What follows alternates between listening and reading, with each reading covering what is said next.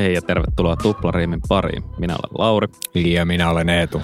Pitkästä aikaa taas studiossa Kyllä. Eetun kanssa jauhamassa ka- ka- räpistä. Ka- kampissa. Kyllä. Me ei olla enää Herttoniemen syvissä vesissä, vaan me ollaan siirrytty tänne äh, keskustan äh, hienommille alueille. Ollaan siirrytty Monspa-alueelta Rähinä-alueelle. Kyllä, nyt ne otetaan biittiin. Kyllä, todellakin. Ehkä. En mä usko. Niin. Ei, ei me niin hyvin olla. Emme olla kehitetty. Mutta tota, paljon on tapahtunut tässä muutaman kuukauden aikana, kun ei olla studioon päästy.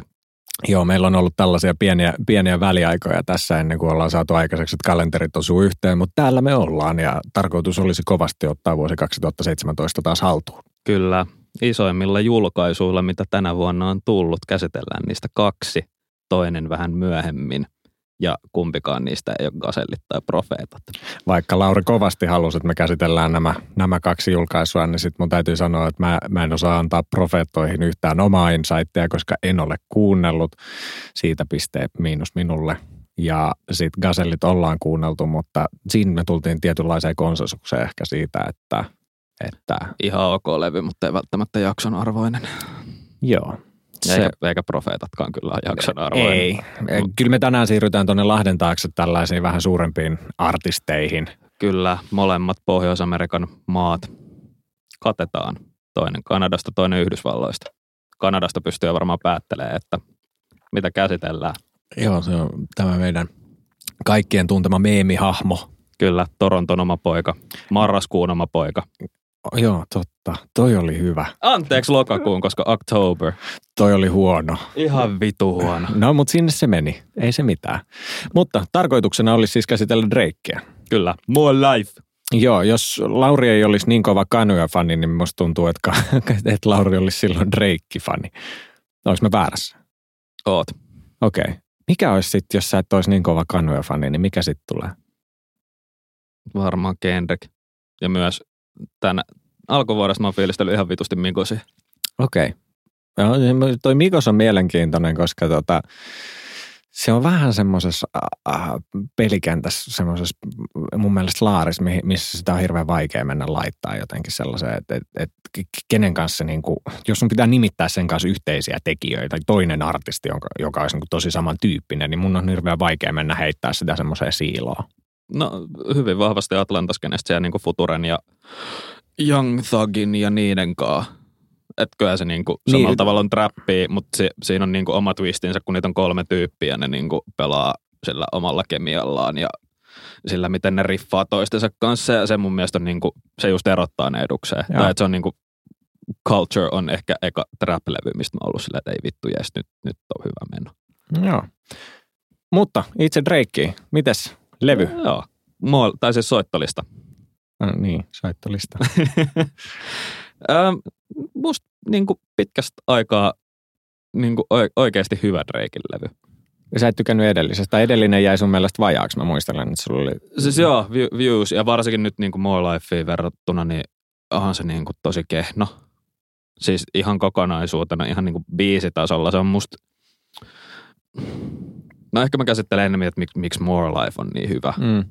Se on varmaan parempi lähestyminen, mutta siis ehkä sivukaneetti tähän näin, niin se mitä ollaan aikaisemmassa jaksossakin sun, mielestä, sun kanssa mielestäni puhuttu, niin on ollut se, että, että edellinen levy on silti soinut tosi paljon. Vaik, vaikka se ei niin kuin tavallaan, ei se ole ollut niin levyajatuksena semmoinen, että on ollut ihan sika hyvä, mutta silti jos katsoo niin kuin Last FM molempien osalta, niin mä muistelen, että se on silti ollut siellä soitetuimpien joukossa. Mutta tässä on sama kuin More Lifein kohdalla, että kun siinä on niitä biisejä joku 20 vai mit, kuinka paljon niitä nyt olikaan, siis todella monta, että kun ei se tarvitse kuunnella kuin pari-kolme kertaa, niin se on jo niin kuin siinä on 60 soittoa ja se on jo aika paljon. Se on kyllä totta, että kyllä se pituuskin ratkaisee. Kyllä, mutta äm, no silti ei soimaan sitten ne niin kuin muutamat hitit, mutta nyt –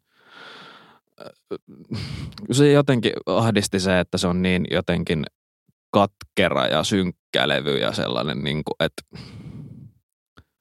kun mua häiritsi jo se niin kuin Drakein sellainen sulkeutuminen, if you're reading this sillä, että mm. siinä alkoi olla jo sitä, että niin kuin olen niin menestynyt ja olen niin suosittu, että minun pitää, pitää etäisyyttä kaikkiin ja en voi luottaa enää kehenkään. Niin sitten Viewsilla se meni jotenkin vielä pidemmälle ja äh, sit siellä oli ne muutamat vähän sellainen niin kuin popimmat raidat mukana, mutta sitten se oli niinku yleisilmeltä jotenkin silleen tosi, tosi jotenkin ankea levy. Mm. Että Drake ei ollut enää hauska, se ei ollut niinku enää, se yritti olla kova, kun kovuus ei ole se juttu. Ja musta More Lifeilla se taas uskaltaa olla silleen semistin olo ja aika paljon Joo. herkempi. Siellä oli semmoisia tiettyjä laineja, vähän niin kuin jotenkin sellaista humoristista otetta, muun muassa se J-Lo-viittaus ja, ja niin kuin tämmöisiä pieniä heittoja, mitkä Joo, I drunk text J-Lo, it bounces back.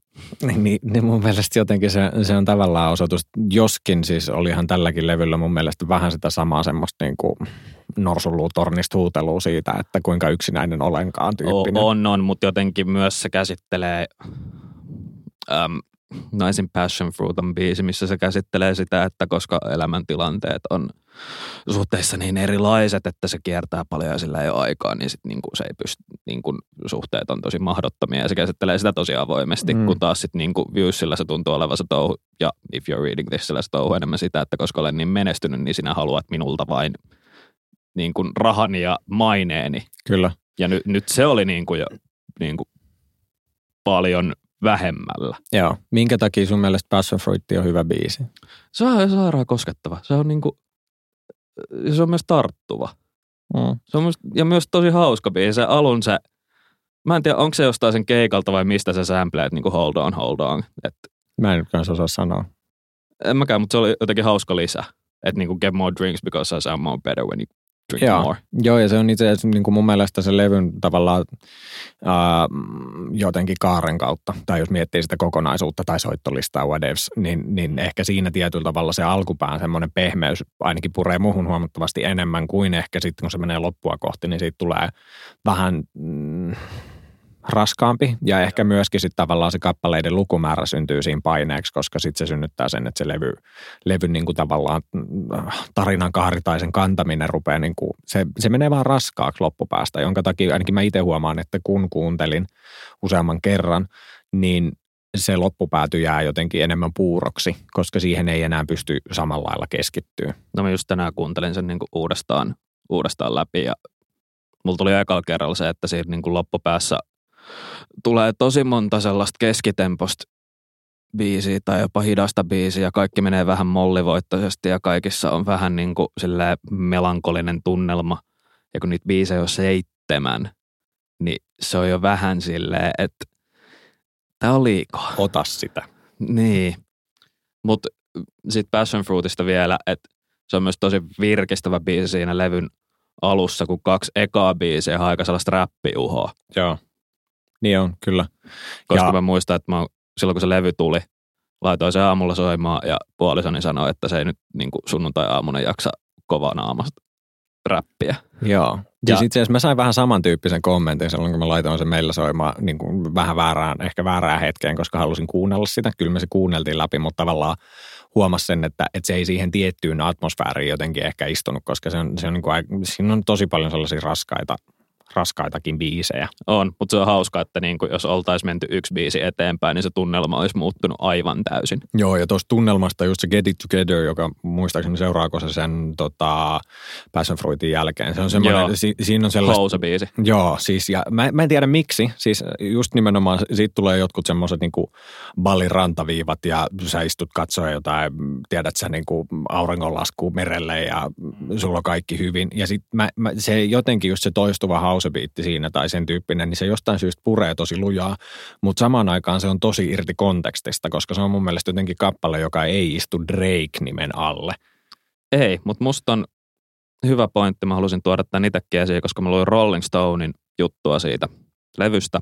Ja siinä heitettiin argumenttia, että tämä on levy, millä Drake ää, ottaa roolinsa niin kuin globaalina pop-tähtenä. Koska tota, siinä just sillä biisillä on eteläafrikkalainen tuottaja. Okay. ja se Georgia Smith, joka siinä laulaa, on 19-vuotias. Olisiko se Karibialta se sitten kotoisin? Okay. Ja siellä on niinku just, että Grime on aika paljon, että Gigs on kahdella biisillä, Skepta saa oman biisin. Öö, siellä on sitten Karibi, Karibia vaikutetta tosi paljon. Drake räppää myös niin kuin jollain ja, tosi kämmäisellä ja maika-aksentilla, mikä on niin kuin taas vähän silleen tosi noloa. Pitääkö sun tämäkin taas tehdä? Nimenomaan, kun Menetin sä, kasvoni. sä, sä oot Torontosta. Et älä.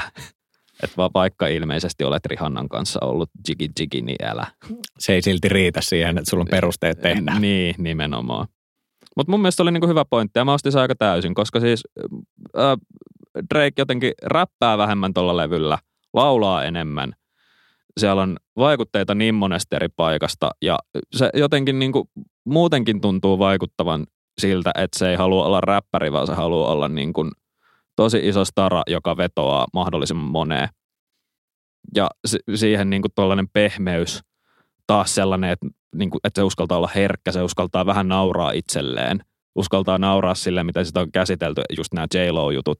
Että siinä on I Drunk Text J-Lo, ja Mhm. sitten vielä niin kuin Teenage Feverillä sämplätään J-Lo'n biisiä, missä siis räppää siitä, kuinka rakkaus on tuntunut siltä, kun sulla olisi Teenage Fever, ja mikä on musta niin kuin ihan tosi mahtavaa, kun se oli yhdessä J-Lon kanssa, ja kun J-Lo breikkasi, niin Drakein iässä oli numeroita yksi. Mm. Joo, ja siis kyllä tavallaan ehkä niin mielenkiinnolla jotenkin odotan sitä, että mitä se esimerkiksi niin kuin videopuolella tulee olemaan. Mit, mitkä täältä irtoaa tavallaan videoiksi silleen, että koska siis Hotline Blingissähän oli sitten, niin kuin, että sehän lähti ihan meemi niin kuin monsteriksi mm. sillä omalla giffikamallaan ja muualla, missä Drake heittelee pokepalloja ja, ja tota, niin kuin siis, et, et, et, Pizzapalasia niin, ja- et siitä, siitä tuli tavallaan niin kuin sen kautta jo se ilmiö ja sitten artistin on pakko ymmärtää oma roolinsa ja se tavallaan kyky myös raidata sen internetin tavallaan aalloilla. Siis että Mm. et toi on niinku ehkä just sitä nykypäivän pop-tähteyttä, että et sun pitää ymmärtää myös se viitekehys, missä sä oot ja mikä, mitkä sun jakelutiet on nykypäivänä. Ja sitten mä väitän, että Drakein tapauksessa siellä yhtenä jakelutienä toimii se netti ja meemit. Joo, ja mun mielestä on aika hyvä pointti myös toi, että se kutsutaan soittolistaksi. Niin, To, totta. että sitä ei kutsuta edes albumiksi. Sehän on yrittänyt selittää, että tämä on joku niinku välivaiheen levy, että tämä on niinku portti seuraavaan askeleeseen niin paskan vitut, että kyllähän, kyllähän toi nyt on niinku mietitty ja harkittu ja tehty niin kuin kokonaisuudeksi, vaikka se nyt ei kokonaisuutena välttämättä toimi, mutta se ongelma ei vält- ole se, että ää, sitä ei olisi rakennettu albumiksi, vaan se, että se on niin pitkä. Kyllä. Mun täytyy sanoa, että, että tota, jos miettii levyn osalta tavallaan omia lemppareita, tai niin kuin ehkä, ehkä siis itse asiassa levyn mulle yllättäen, mä oletin jotenkin, että se alkupäästä Passion Fruit tai, tai Get It Together olisi ollut niitä kappaleita, jotka jotenkin sais, sais itseltä sen, että nämä on ne kovimmat. Mutta mut siis uh, Portland, Se on muuten ihan sairaan kova. Ja siitä päästään siihen Migos-hommaan. Siinä on Quavo Migosista. Joo, Quavo, Travis Scott ja, ja Drake on Portlandilla ja, ja ehkä niin kuin vielä tietyllä tavalla sen, sen kyseisen tota, kappaleen biitti, niin se huilu siellä. Tai mä en edes tiedä, onko se huilu, mutta siis se... Se, sehän on nokkahuilu. Niin, ja se, hävytön. se, se, se jotenkin se, se siis... Siinä on jotain sellaista, minkä takia se kap, siitä kappaleesta tuli mun lemppari. siis se erottuu sieltä just sillä, että niinku, onko nämä nyt tosissaan, koska siinä on just se ja sitten vielä ne Drakein huudot. Joo, ja siis niin kuin tietyllä tavalla se, että, että, että mä, mu- mä muistan semmoisen hetken, mä olin duunissa, kun mä laitoin levyn soimaan sit jotenkin semmoinen, niin kuin, että okei, tämä menee nyt täällä taustalla puurona ja kuunnellaan. Ja sitten kun se lähtee, siinä on aika pitkä osa sitä huiluluuppia, mikä siinä pyörii niin kuin ilman mitään ylimääräistä. Mm. Niin se lähti jotenkin sieltä ja sitten sen jälkeen koko loppupäivä vaan sitten niin jotenkin se nokkahuilu siellä mun takaraivossa niin vaan rullailee, vaikka mä en edes kuuntele sitä kappaletta, että Mm. pyöräille töistä himaan, niin edelleen siellä pyörii se ja sitten jotenkin vaan silleen, että okei, tästä, tämä oli nyt se kappale tältä levyltä, joka niin kuin tatuoitu jonnekin takaraivon perukoille. Joo, ja sitten musta on hauskaa myös siinä biisillä se, että kun tulee se Quavoon fiitti, niin se huiluosa jää vähän taustalle ja se niinku muuttuu simppelimmäksi se biitti. Joo. Ja sitten kun tulee Travis Scott, niin sitten se biitti muuttuu taas aivan täysin.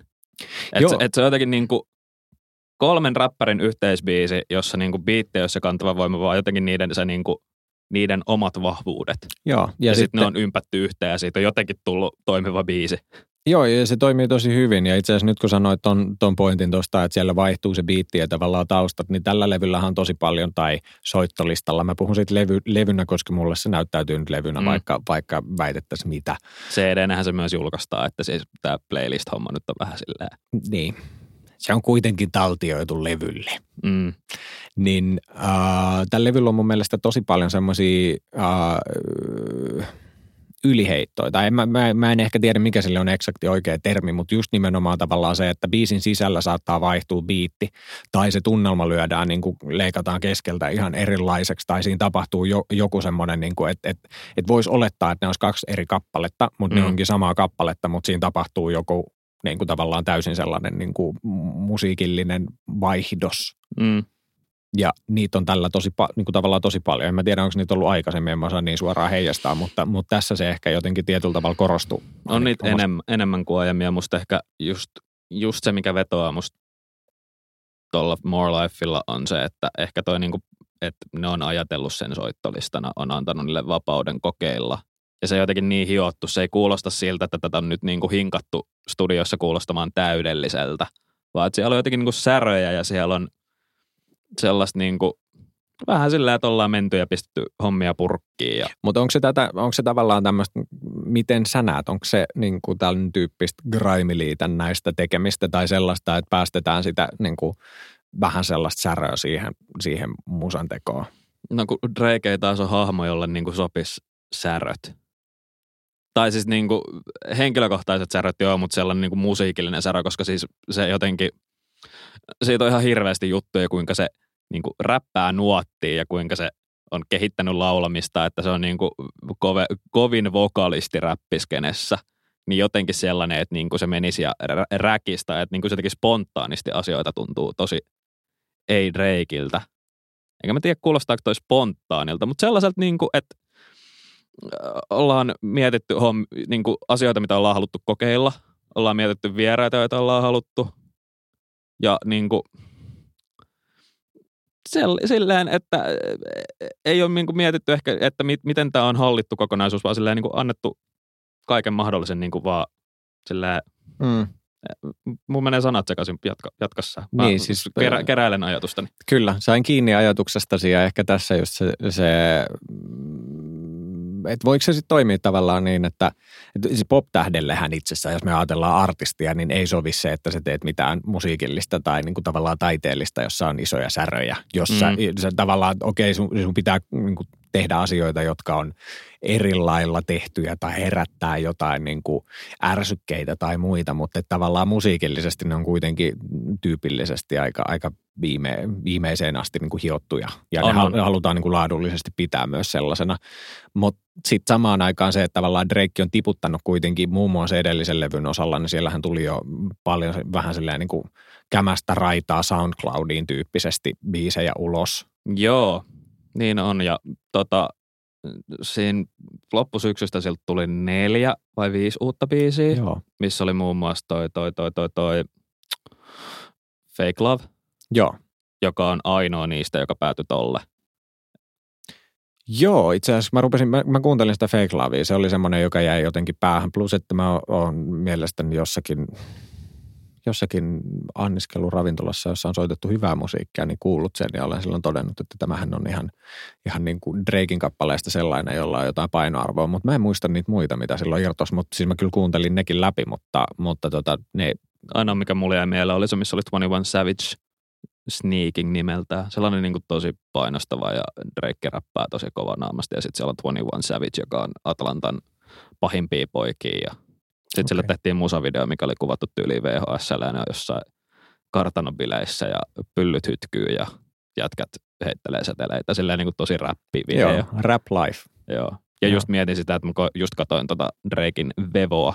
Ja Hotline Bling on sen viimeisin video siellä. Vaikka sille Steakingille on kyllä tehty video, mutta musta tuntuu, että se on niin kuin vähän silleen jotenkin. Mikä se sitten se taidepläjäys oli, mikä tuli tämä tämmöinen lyhyt elokuva, joku seitsemän minuuttinen, missä se... Mutta kun sekin tuli jollekin, se ei ollut edes sinkkubiisi. Ei, kun se, se mutta sekin oli, eikö se, ole, mut se oli jollekin biisille kuitenkin. Oli se joku biisin nimi, mutta se on varmaan näitä Apple Music-hommia, että kun Apple vaatii jotain. Niin. niin mutta tämäkin oli muuten mielenkiintoista, että se on tehnyt Applen kanssa ihan sairaan ison diilin silloin aikoinaan. Että ne levyt menee sinne yksi oikeudella. Views oli siellä kaksi vai kolme viikkoa yksin oikeudella. Mm, sitä piti odottaa. Spotify. Joo, joo, niin More Life sitten pamahti kaikkialle saman tien, että onko tämä nyt Age of Exclusivity loppunut. Niin, ehkä se on sitten tietyllä tavalla, voisin kuvitella, että vähän, on se vähän silleen kuuntelijoidenkin kiusaamista tavallaan. Onhan se, joo. Että niin kuin sit, jos sä haluat nyt olla artisti, joka tarjoaa ne biisit per heti sille yleisölle, joka sitä haluaa kuluttaa, niin sähän tavallaan, jos ajattelee nykypäivä, mä en ole ihan varma, mutta mä oletan, että, että nykypäivä soittolista ajattelua ja sitä, että, että miten listoja tulkitaan, niin kyllähän mm. ne striimaukset siellä vaikuttaa. Ja jos sä mm. tiputat sieltä yhden silleen niin kuin Euroopassa suhteellisen merkittävä striimauslistan pois mm. niin kuin kolmeksi viikoksi, niin kyllähän se vaikuttaa siihenkin, että minkälaisen tavallaan lähdön se levy saa. Joo, ja mä en muista, Spotify on kyllä jenkeissäkin tosi iso, en muista markkinaosuuksia, Joo. mutta kyllä se sieltä taitaa tidali ohi mennä ihan reilusti. En muista, onko Apple Music edellä. Mutta joka tapauksessa ihan silleen Joo. mietin, että jännä veto. No, mutta se on vain positiivista. Otamme sen vastaan ilolla. Kyllä. Joo. Mutta en, en mä tiedä, siis mä, ehkä kokonaisuudessaan on kanssasi samaa mieltä, että parempi kuin edellinen levy. Ja Mm, kyllä mä tästä tykkäsin, mutta on ehkä sitä mieltä edelleen, että se on vähän liian pitkä. On, mutta siihen on helppo just suhtautua, kun sanotaan, että se on soittolista, niin sitä voi kuunnella jotenkin soittolistamaan, sitten sieltä vaan nappailee niitä biisejä silleen, voi valita parhaat päältä ja soittaa niitä. Kyllä. Ja musta sieltä saa niin kuin helposti sen 10-12 biisiä, mitkä on niin kuin hyviä, mi- mihin haluaa palata. Mutta on se sitten tavallaan, ehkä mä jotenkin koen että sitä mies taas puhuu tai tulee tämä tarve siihen, mutta siis se fiilis siitä, että, että sulla on kokonaisia albumeita, joita sä kuuntelet kokonaisuutena, niin kyllä mä sitten taas nostan sille jotenkin hirveän paljon hattua, että silloin kun ne kokonaisuudet toimii niin kuin hyvin yhteen, että tavallaan sitten en mä tiedä. Se ajatus siitä, että joku on tehnyt kuitenkin, niin kuin tavallaan, että joku on suunnitellut sen, että tämä tämä soittolista on nyt rakennettu näin ja tässä on tämän verran kappaleita ja ne menee tässä järjestyksessä. Mm. Niin sitten se tavallaan, että et sä vetelet sieltä tietyt biisit pois ja jätät jotain, niin sitten sit niinku... Mutta ei tuossa ole niinku mun mielestä mitään sellaista kokonaisrakennetta, että se ei niinku kerro tarinaa, ne biisit on vaan siitä itsestään ja siitä, kuinka se tuntee asioita. Mm, joo joo. Ja ei, ei siellä niinku, siellä ei oikein mitään kaarta. Paitsi Drake itsessään. Niin, mutta sillä niin kuin, no siis se on jotenkin niin kuin nykypäivän pop-tähti, että se on jotenkin autofiktiivistä se koko Drake-homma, että kuuntelemme Drakein levyjä, jotta tietäisimme, mi- miten Drake on elänyt ja miten se on kokenut asioita. Niin. Ja mi- mi- mistä niin kuin mä haluan tuoda sen Jennifer Lopezin taas esiin, koska vaikka Drake on ollut aina tosi tunnustuksellinen, että siellä on jo toisella levyllä ollut se biisi, missä on sen niitä jotain puhelinviestijuttuja ja on kännisoitteluteemaa, niin silti toi, että se tuo sen Jennifer Lopezin esiin, toi mulle ensimmäistä kertaa sellaisen tunteen, että nyt, nyt niin kuin ollaan tosi kiusallisten asioiden äärellä, että mä tiedän tämän ihmisen, josta se puhuu, vaikka mä en tunne sitä, niin se on silti se niin kuin yksi maailman isoimmista superstaroista. Mm. Ja, ja silti on niin kuin tosi vaikea sanoa, että mikä siitä on totta ja mikä ihan se pitettä. Niin, tämäkin vähän just silleen, että, että no, mä, siis kyllähän toi koko keskustelu, mikä käytiin niin kuin Drakein ja j välisestä suhteesta ja siitä tavallaan spekulatiivisesta mm. statuksesta, niin se, se oli aika läsnä. Ja sitten mun mielestä se nyt vaan osoittaa niin kuin järkevyyttä, että sä nyt yhdistät sen vielä tässä vaiheessa mukaan, oli se sitten mitä tahansa, ne. Niin. vaikka se olisi vaan stuntti. Että sitten taas toisaalta, niin, en mä tiedä mulle J-Lo nyt ei ole ehkä ollut niin kuin hahmona tai artistina sellainen, että...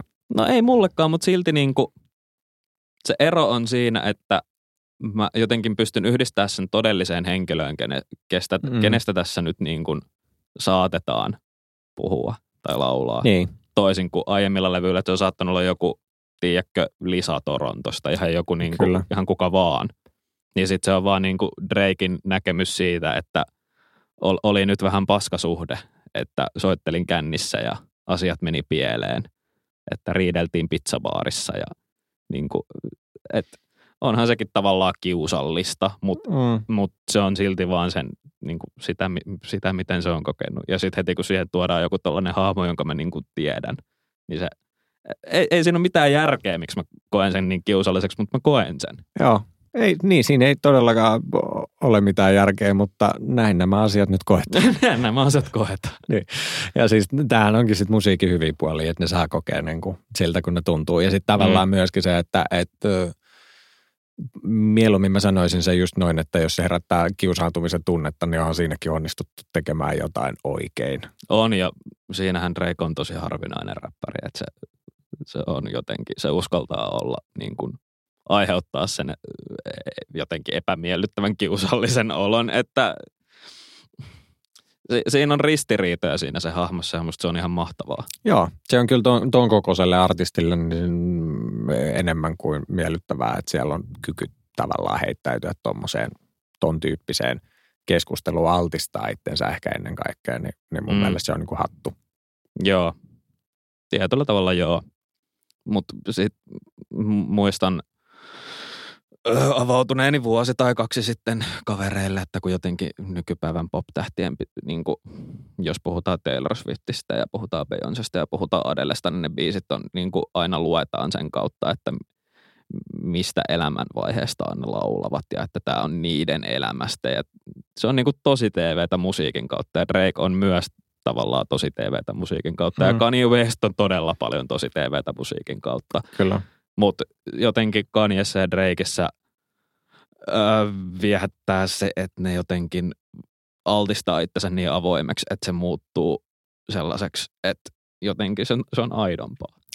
Mm, joo, ehkä, ehkä ulotun, ehkä en Kanyen kanssa. Mä en ole ihan varma tästä, mutta tota... No en mä tiedä nykyisin, kyllä niin kuin joku Pablo oli tosi vaikea, mutta sitten taas Edo on sillä... No joo, se on joo, siinä suhteessa, että nämä viimeisimmät, viimeiset hetket ovat olleet vähän haastavia noin julkisuuskuvan ja kaiken mm. muun kautta niin kuin hahmottaa, että missä se, missä kyseinen artisti tällä hetkellä menee. Mm. Et siinä suhteessa Drake on vähän enemmän jalat paassa tämän kanssa kuitenkin. Niin kuin, Ainakin vielä. Vielä. Mä, mä toivon, että se on, se on vielä pitkään, mutta mulla on se, semmoinen läppä jostain haastattelusta, että, että sehän on niin kuin eläköitymässä.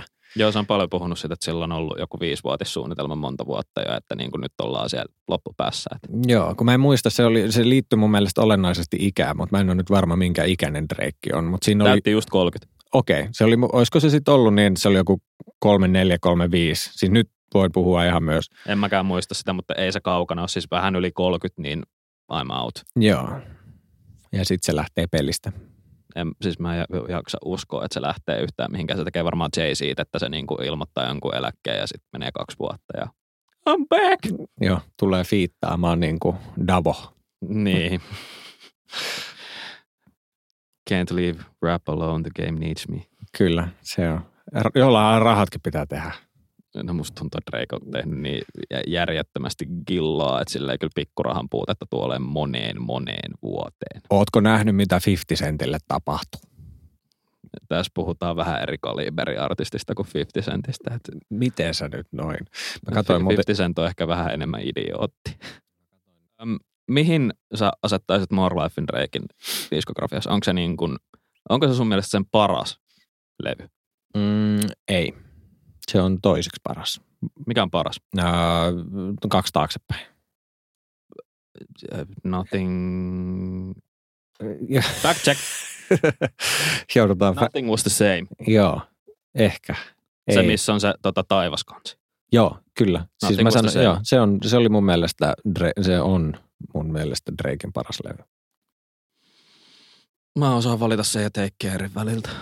Musta ne molemmat on hyviä. Tai että niin. ne, on, ne toimii kokonaisuutena mun mielestä Drakelta parhaita. Ja sitten tässä tullaan ehkä vähän siihen haasteeseen, että niiden vanhempien levyjen vertailtavuus aina kun sulla tulee uutta. Niin kuin, et, et, et, no, mun mielestä vasta siinä vaiheessa, kun sä oot turtunut ja puutunut siihen uuteen levyyn, niin sit sä voit rupea määrittää sitä arvoa niin kuin, koska tavallaan myös mun mielestä levyn elinkaarella on vaikutusta siihen, että kuinka hyvä se on. Niin kuin, et, että, koska mulla on se tapa, että mä luuppaan levyt yleensä aika loppuun, jos mä pidän niistä.